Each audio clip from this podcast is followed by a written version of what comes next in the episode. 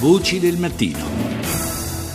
E ora andiamo a Rimini dove oggi si conclude Ecomondo, la fiera internazionale del recupero di materia ed energia. Si tratta di una piattaforma di riferimento per il bacino del Mediterraneo dedicata alle principali strategie europee ed internazionali sull'eco incentivazione e sulla trasformazione del rifiuto in risorsa.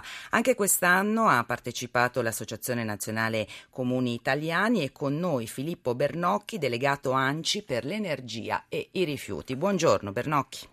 buongiorno, buongiorno a voi. Allora, quale progetto avete portato quest'anno ad Ecomondo? Ma quest'anno abbiamo portato un progetto di educazione ambientale permanente che è stato presentato per la prima volta alla stampa proprio ieri e che parte da un progetto di educazione ambientale che aveva ad oggetto il, i rifiuti elettrici e elettronici e che abbiamo portato in questi due anni in circa 45 comuni e questo progetto prevedeva un concorso a premi per i bambini che avessero conferito più rifiuti elettrici elettronici all'interno delle scuole e che prevedeva appunto una finalità che era una LIM. Partendo da questa LIM abbiamo pensato di eh, creare un modulo educazione permanente ambientale eh, da lasciare in, in, dono anche alle scuole, quindi tutte certo. le scuole che hanno vinto l'anime, sono 19 scuole in Italia, hanno questo modulo di educazione eh, che sarà un segnale diciamo, importante per le generazioni perché quello che... L'educazione comincia scoperto, dalla scuola, no? In effetti. Eh certo, certo, certo, certo i bambini di quarta e quinta elementare sono quelli più ricettivi a imparare e soprattutto sono quelli che hanno anche un pochino più pazienza con, i, con, con noi, con noi genitori.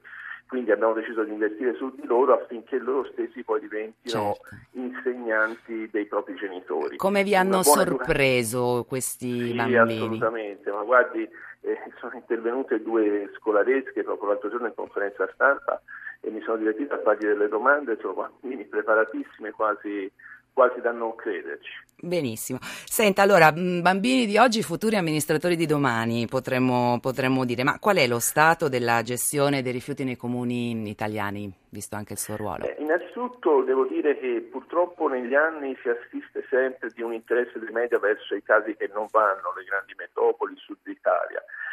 Invece un dato che abbiamo appunto pubblicato anche questo in conferenza stampa, abbiamo notiziato in una conferenza stampa di circa una settimana fa quando abbiamo pubblicato il nostro rapporto Banca Dati Anciconae sullo stato della raccolta differenziata del riciclo in Italia, eh, abbiamo portato una notizia positiva, cioè mh, ci, voi dovete sapere che noi abbiamo un obbligo che, che è quello del 65% di raccolta differenziata, ma in realtà quello che ci chiede la Commissione europea è il 50% di effettivo riciclo entro il 2020.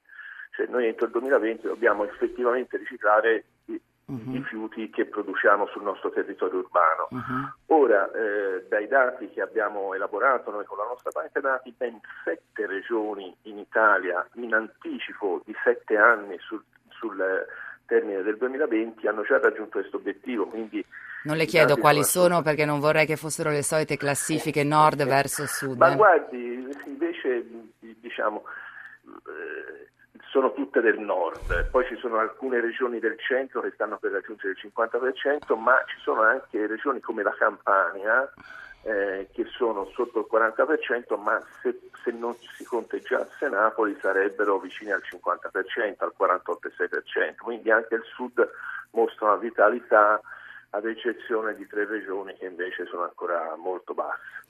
Va bene, grazie allora per averci dato questo spaccato della situazione. Ricordiamo con noi Filippo Bernocchi, delegato ANCI per l'energia e i rifiuti.